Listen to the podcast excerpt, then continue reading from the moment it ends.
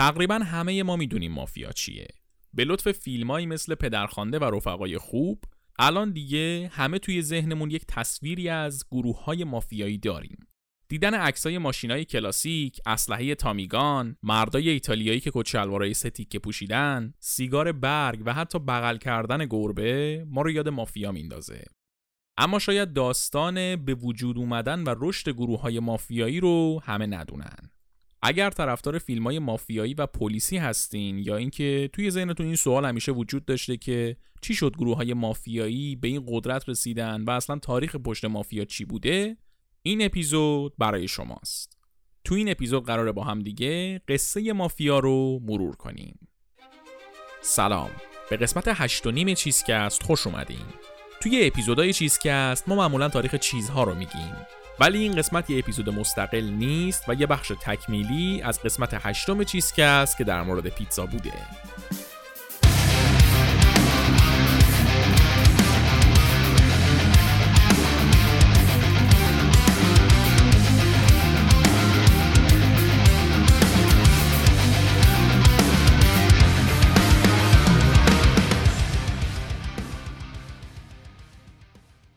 توی قسمت هشتم که در مورد پیتزا بود ما اشاره کردیم به مافیای ایتالیایی توی آمریکا و قرار شد که کوتاه و مختصر مفید توی قالب یک مینی اپیزود در مورد تاریخ همین مافیای ایتالیایی هم صحبت بکنیم.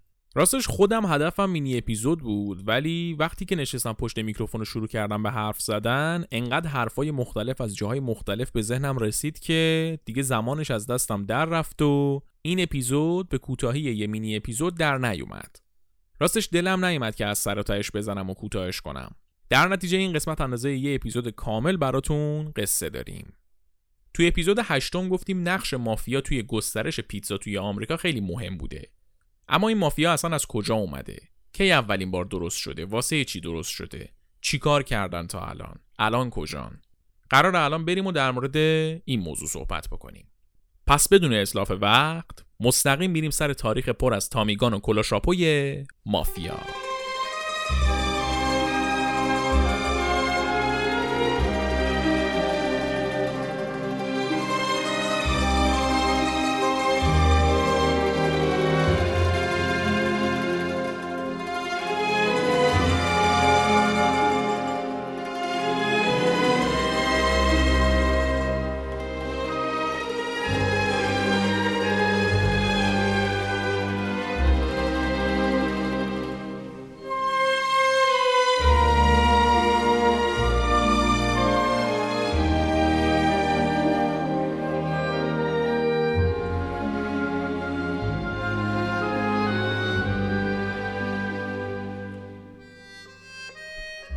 داستان مافیا از سیسیل شروع شد.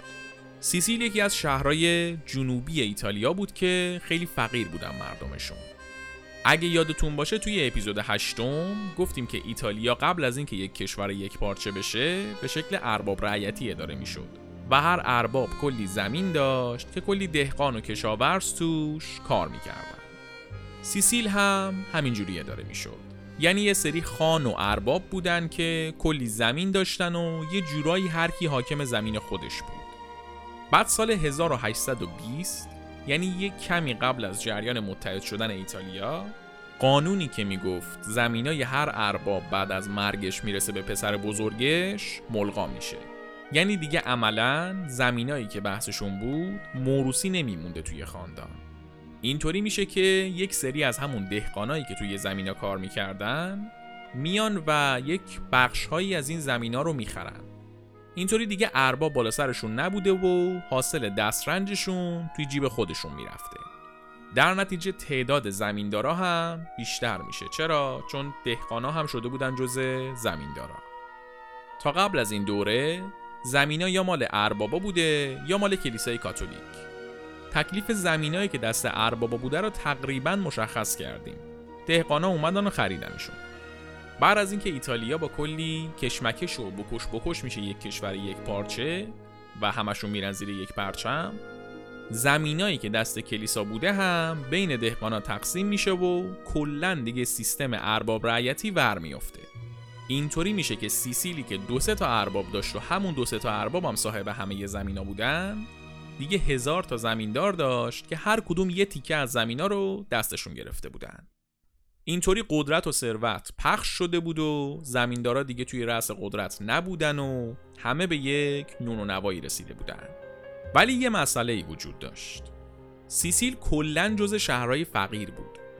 جنگا و درگیریایی که واسه یک پارچه شدن ایتالیا اتفاق افتاده بود مردم سیسیل رو از قبلا فقیرتر کرده بود. اینطوری شد که اون تعداد از مردم که دهقان نبودن و بهشون زمین نرسیده بود و در این حال یه ذره هم رگ خشن سیسیلی داشتن شروع کردن دزدی کردن از زمیندارای تازه. این زمیندارای تازه که هر کدوم یه ذره زمین داشتن توی جلوگیری از این دزدی ها موندن. قبلا که ارباب ها روی کار بودن هر کدومشون انقدر قدرت داشتن که برای خودشون یه ارتش داشته باشن که کار محافظت از زمیناشون رو انجام بده. حالا که قدرت تقسیم شده بود این دهقانای تازه زمیندار شده که زور ارتش داشتن نداشتن. قبلا هر کس امنیت خودش رو اندازه زورش برقرار می‌کرد. حالا که کشور یک پارچه شده بود و یه دولت مرکزی وجود داشت وظیفه این دولت مرکزی بود که امنیت رو برقرار کنه. در نتیجه قرار شد حکومت ایتالیا و پلیس امنیت این زمینا رو تأمین کنن بعد سر خرمن می‌دونین چیه؟ این همون بود. دهقانای سیسیلی هیچ حمایتی از دولت مرکزی ندیدن. کلا شهرهای شمالی ایتالیا و مخصوصا روم که پایتخت بود به روی خودشون هم نمی آوردن که باید امنیت اینا رو تأمین کنن. یعنی رسما اومده بودن یه سری زمین بین مردم پخش کرده بودن ولی هیچ نقشی توی برقراری امنیتش نداشتن. این شد که صاحبای زمینا و مزرعه های سیسیل دیدن راهی ندارن جز اینکه یک سری آدم بزن بهادر و خشن و استخدام کنن که از زمیناشون محافظت کنن اما چه محافظتی؟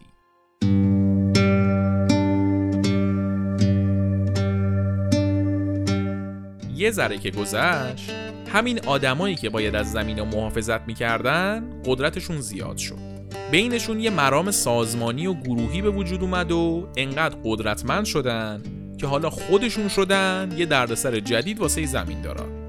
قدرت این گروه انقدر زیاد شد که دیگه رسما زمیندارا ازشون میترسیدن.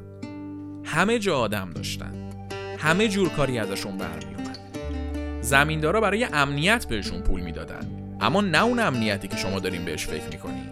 زمیندارا بهشون پول می‌دادن که فقط بذارن اینا کارشون رو بکنن. اگه یه زمینداری کلش بوی قرمه سبزی می‌داد و تصمیم می‌گرفت که به این گروه پول نده به خودش و زمیناش حمله می‌کردن و روزگارش رو سیاه می‌کردن.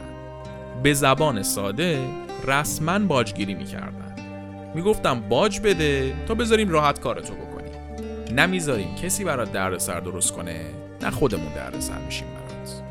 اما تا وقتی که باج ماهیانت رو به موقع بدی قدرت اینا روز به روز بیشتر می‌شد و همه جور کاری ازشون برمیومد آدمکشی، باجگیری، راهزنی، هرچی کم کم که قدرت این گروه زیاد و زیادتر شد یه شکل انجمن برادری به خودش گرفت.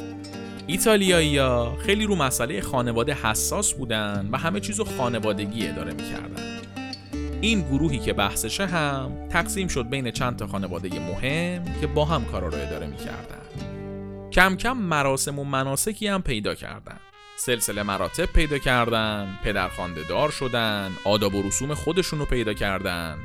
از نحوه ورود به تشکیلات تا نحوه اعدام یه شخص رو روی اصول و مراسم خاص انجام می‌دادن.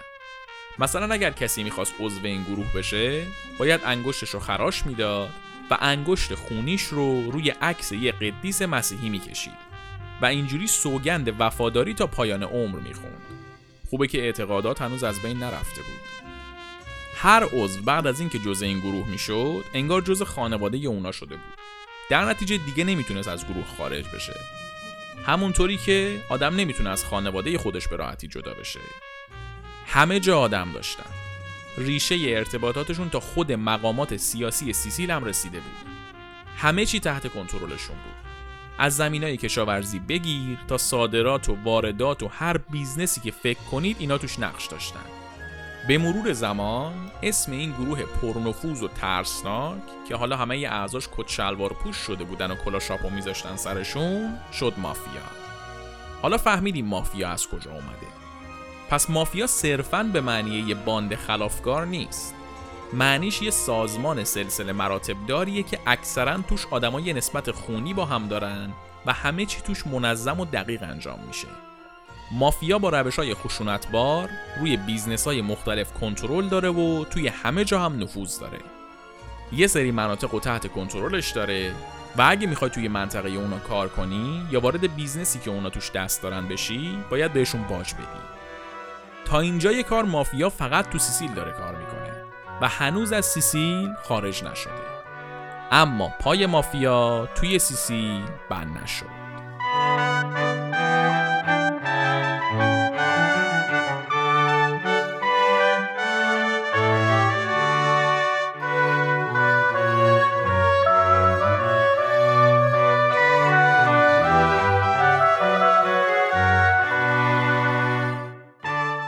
اپیزود 8 توضیح دادیم که بین سالهای 1880 و 1930 حدود 4 میلیون ایتالیایی از جنوب ایتالیا اومدن آمریکا. دلیل مهاجرت اکثرشون هم فقر و نداری بود و واسه اینکه یه زندگی بهتر داشته باشن داشتن مهاجرت می‌کردن. ولی اون 4 میلیون ایتالیایی که اومده بودن آمریکا همشون آدمای شریفی نبودن. یه سریاشون از همین اعضای مافیا بودن و از سیسیل به سمت آمریکا اومده بودن. اما توی آمریکا اینا قدرتی نداشتن. اگه یادتون باشه تو اپیزود قبلی گفتم که وقتی ایتالیایی اومده بودن نیویورک شرایط زندگیشون خیلی سخت بود. بهشون کار نمی‌دادن و اگرم می‌دادن به عنوان کارگر توی سختترین و خطرناکترین شغلا میذاشتنشون.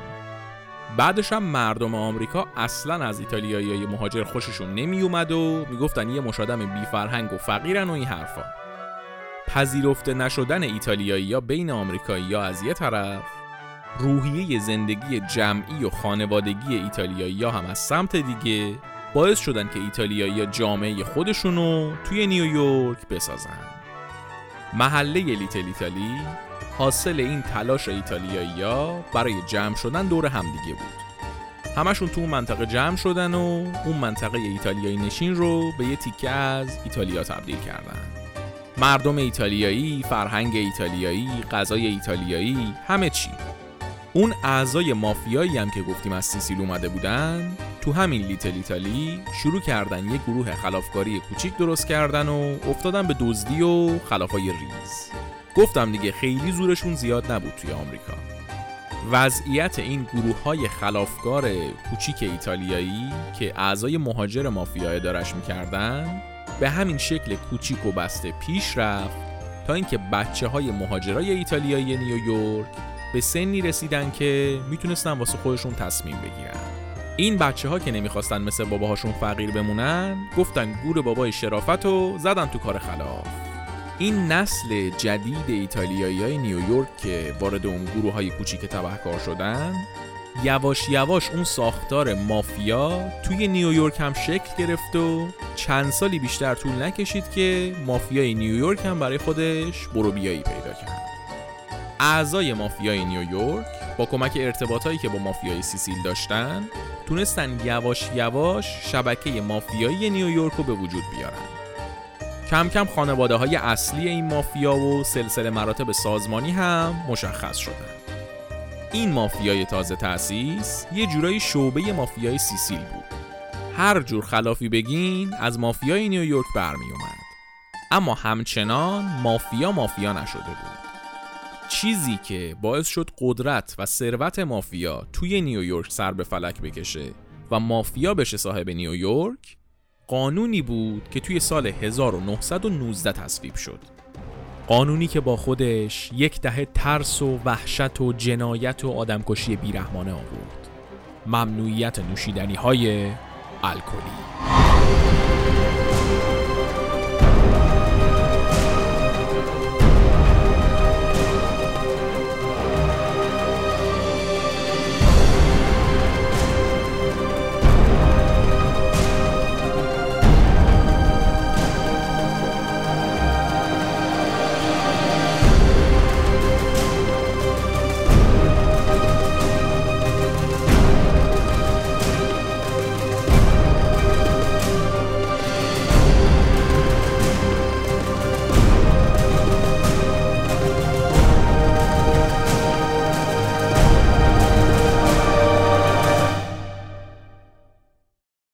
از زمانی که آمریکا مستعمره بود مشروبات الکلی جز نوشیدنی های مورد علاقه آمریکایی بود. دارین راجع به 500 سال پیش حرف می‌زنیم و حواستون باشه. اون موقع آب تمیز و تصفیه شده گیر نمی اومد قهوه و چای هم برای ساکنای آمریکا گرون بود. این شد که آبجو شد نوشیدنی مورد علاقه مردای آمریکایی. این عادت مصرف آبجو توی این مردم موند و مدام بیشتر و بیشتر شد. دیگه نمی‌شد مرد آمریکایی رو تصور کرد که توی دستش یه بطری آبجو نباشه و هر جایی هم که میره جلوش یه لیوان آبجو نذارن. این مصرف زیاد الکل کلی دردسر درست کرده بود. خشونت خانگی و اعتیاد به الکل زیاد شده بود. سلامت فیزیکی و روانی مردای آمریکایی هم تحت تاثیر این مصرف بیرویه الکل قرار گرفته بود و خلاصه همه چی ریخته بود به هم. این وضعیت همینطوری ادامه پیدا کرد تا اینکه سال 1873 یک گروهی از خانوما که از این وضع شوهرای دائما مستشون آسی شده بودن یه جمعیتی درست می‌کنن و شروع می‌کنن به اعتراض کردن و درخواست می‌کنن که نوشیدنی های الکلی توی آمریکا ممنوع بشن. این اعتراضا ایالت به ایالت میگرده و آخرش توی سال 1919 قانون ممنوعیت نوشیدنی های الکلی توی کل آمریکا تصویب میشه. در ظاهر به نظر می رسید که این قانون قراره آمریکا رو یک کشور امن و زیبا بدون مشکلات مصرف الکل بکنه. اما کاری که این ممنوعیت کرد این بود که تولید و فروش نوشیدنی های الکلی رو از دست کسب و کارهای عادی و قانونی گرفت و راه رو برای ورود مافیا به این business باز کرد. مافیا که حالا یه اسم و رسمی هم درست کرده بود و یه ارتباطایی هم داشت با شروع شدن دوره ممنوعیت الکل وارد این business شد و کل کار قاچاق و تولید غیرقانونی مشروب و دستش گرفت. آمریکاییایی که صبح تا شبشون با الکل میگذشت و مونده بودن بی الکل هجوم بردن سمت بازار غیرقانونی مشروبات الکلی که دست مافیا بود. اینطوری شد که قدرت و ثروت مافیا بین سالهای 1920 تا 1930 چندین و چند برابر شد. و دیگه حرف اول و توی همه جا مافیا می‌زد یک شبکه عظیمی از آدم ها درست کرده بودن که سر و تهش معلوم نبود. همه هم خوشتی با کچلوارای ستیکه کراوات های قشنگ صورت شیشتیخ کرده و کلاشاپو اکثریت جمعیت آمریکا پیرو مذهب پروتستان مسیحی بودند و تعداد کاتولیک ها توشون کم بود. اما از اونجایی که ایتالیایی یا کاتولیک بودن و کاتولیک های بسیار متعصبی هم بودن جمعیت کاتولیک های آمریکا هم به واسطه ایتالیایی یا زیاد شده بود. هر یک شنبه کلیسای کاتولیک پر بود از ایتالیایی های خوشتیپی که برای مراسم مذهبی اومده بودن. رستوران های تمام شهر محل قرار اعضای مافیا بود که شیک و تر تمیز میشستن سر میز و با هم گل می‌گفتن و گل میشنفتن ماشینای قشنگ، لباسای قشنگ، آدمای قشنگ، خونه های قشنگ. دیگه توی چشم مردم آمریکا ایتالیایی آدمای فقیر و بدبخت بیچاره نبودن. دیگه ایتالیایی واسه خودشون بروبیایی داشتن. پول داشتن قدرت داشتن. دوره دوره اسلحه تامیگان و ماشینای کلاسیک و سیگار برگ بود. آدمی مثل آلکاپون که نماد زندگی گنگستری آمریکاییه توی همین دوره روی کار اومد. خلاصه که هر کسب و کار قانونی و غیر قانونی که توی نیویورک وجود داشت زیر نظر مافیا انجام می‌شد. دیگه کار مافیا فقط قاچاق الکل نبود. با پول و ثروتی که به دست آورده بودن توی تمام کسب و کارهایی که وجود داشت نفوذ کرده بودن و مناطق مختلفی رو توی آمریکا که مهمترینشون مناطق نیویورک بودن دستشون گرفته بودن.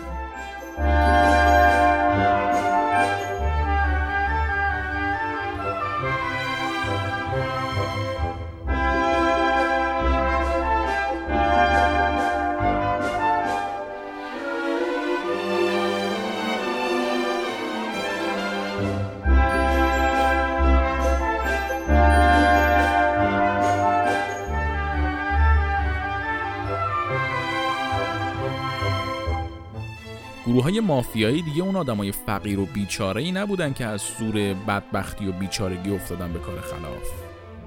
الان دیگه رئیس های هر بخش مافیا هر کدومشون یه بیزنسمن درست حسابی بودن برای خودشون. انقدی در می آوردن که کلی وکیل داشتن و بهترین وکیلای آمریکا رو هم داشتن. کلی حسابدار داشتن. کلی مسئول رسیدگی به املاک و مستقلات داشتن. کلی زمین و ملک و این حرفا داشتن. اوضاعشون کلا خیلی خیلی خیلی خوب بود. و در نتیجه قدرتی که بین این اعضای مافیا وجود داشت خیلی خیلی زیاد بود. توی دهه 20 آمریکا به طور متوسط هر کدوم از رؤسای گنگ های مختلف مافیا ماهیانه حدود 7 میلیون دلار فقط رشوه می‌دادن. اما یه نکته ای وجود داره. فکر نکنید که حالا که اینا وارد یه همچین business ی شدن و به همچین قدرتی رسیدن همه چی به خوبی و خوشی پیش می‌رفته بینشون. بین این خانواده های مختلف که داشتن در کنار همدیگه کار می‌کردن یک رقابت خیلی شدیدی هم وجود داشته. در نتیجه هر کدوم از خانواده ها برای حفظ اون قلمرو خودشون توی آمریکا دست به قتل می‌زدن دست به آدم ربایی می‌زدن آتیش سوزی راه مینداختن مغازه های مختلف رقیباشون رو منفجر می‌کردن. از طرف دیگه مافیای ایتالیایی که توی نیویورک و شیکاگو بیشتر از همه بود تنها گروه خلافکاری آمریکا نبود و یه سری گروه های ایرلندی و یهودی و اینا هم وجود داشتن که اونا هم داشتن کار خودشون رو می‌کردن. در نتیجه این رقابت بین این گروه های مختلف یه ذره هم بازار رو خراب کرده بود همین که خب امنیت رو یه ذره آورده بود پایین دیگه. مثلا همون آلکاپونی که بحث شد رو در نظر بگیریم. آلکاپون جزء پدرخوانده ها و سرهای خانواده های مافیایی ایتالیایی بود و توی شیکاگو فعالیت می‌کرد. یک رقیبی داشته این آقای آلکاپون که رئیس یک gang ایرلندی بوده. اونا ایتالیایی نبودن و جزء مافیا هم نبودن. ولی خب یه گروهی بودن برای خودشون که اونا هم یه مناطقی رو توی شیکاگو دستشون داشتن دیگه.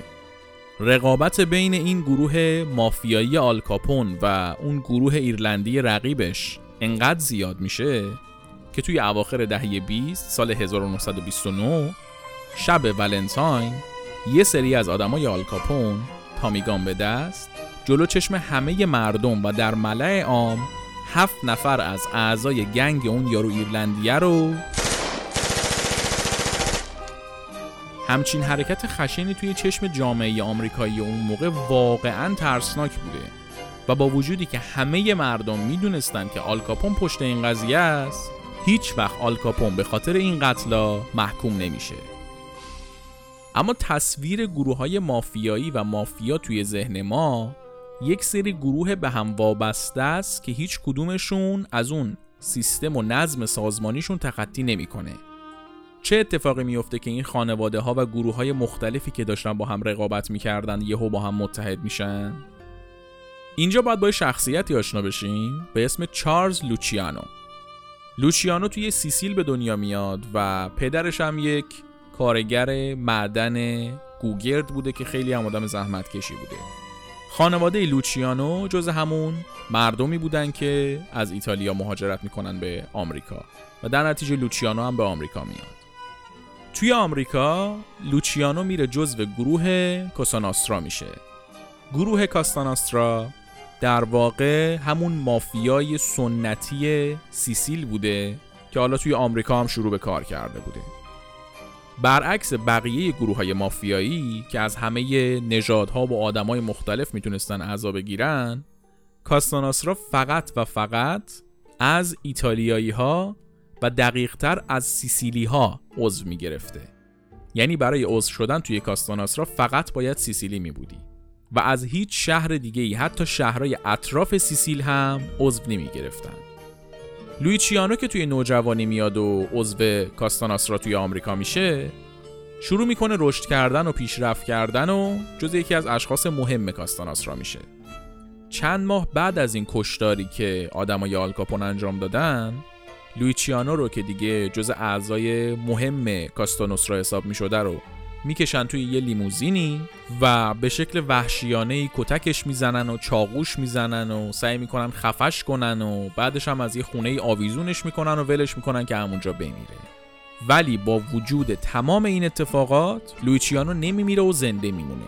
همین میشه که لقب لویچیانو میشه لاکی یا خوششانس سال 1931 لویچیانو می‌زنه رئیس خودش رو توی کاستاناسرا می‌کشه و میره به سمت یک گنگ سیسیلی دیگه که رقیب کاستاناسرا بودن و رئیسشون آقایی بوده به اسم سالواتور مارانزانو. این آقای مارانزانو یک آدم خیلی پرنفوذی بوده و روی تک تک خانواده های ایتالیایی مهمی که توی کار مافیایی بودن یک تأثیری داشته. و یه جورایی پدرخوانده خانواده های مهم ایتالیایی حساب می شده و همه ازش حرف شنوی داشتن. یک شبکه خیلی تر تمیزی از ایتالیایی مافیایی داشته. این آقای مارانزانو به خودش لقب رئیس همه رئیس ها رو میده که این لقبش هم نشون میده که چه جایگاهی داشته بین گنگ های ایتالیایی. لوچیانو هم میاد و میشه دست راست این آقای مارانزانو و انگار میشه نفر دوم تشکیلاتی که مارانزانو داشته اداره می‌کرده. همون سال لویچیانو یه آدم کشی رو استخدام می‌کنه و ترتیب آقای مارانزانو رو میده و مارانزانو رو می‌کشه. و اینجوری لوچیانو میشه رئیس اون تشکیلاتی که مارانزانو داشته اداره می‌کرده و یه جورایی لوچیانو میشه پدرخوانده مهمترین خانواده های مافیایی ایتالیایی. حالا که لویچیانو توی رأس قدرت بوده بین این خانواده های ایتالیایی ایده ای که همیشه توی ذهنش داشته رو می‌خواسته عملی کنه. ایده ای تحت عنوان کمیسیون.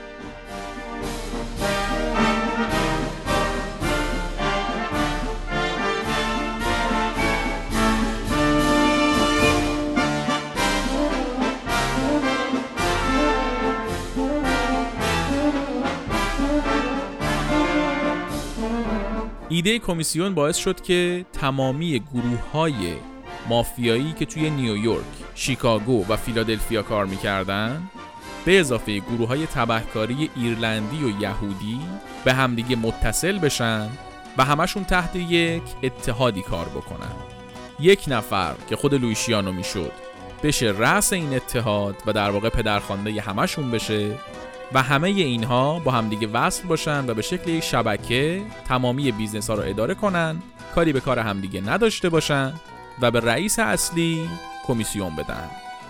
اینطوری شد که لوچیانو برای اولین بار توی آمریکا چیزی رو تحت عنوان organized crime یا جرایم سازمان یافته به وجود آورد. و اینجا بود که قدرت افسانه‌ای مافیا و شبکه اصلی و بزرگشون شکل گرفت.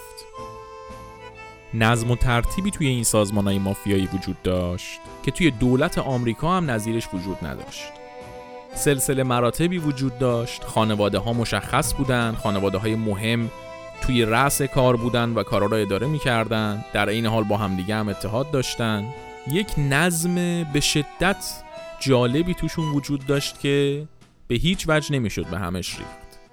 و رسما مافیا اداره نیویورک و شیکاگو و یه سری شهرهای دیگر رو گرفته بود دستش. این قانون ممنوعیت الکل سال 1933 برداشته میشه.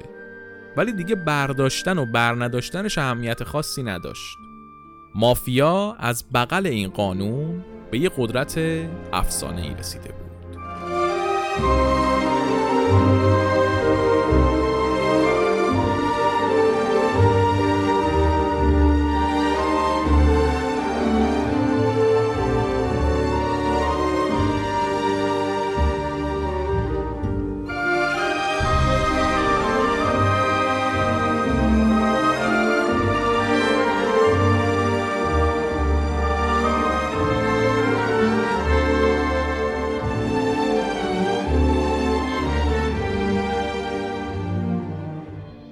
چیزی که شنیدید قسمت هشت و نیم چیزکست بود و ما سعی کردیم داستان مافیا رو هرچند خلاصه ولی کامل براتون توضیح بدیم.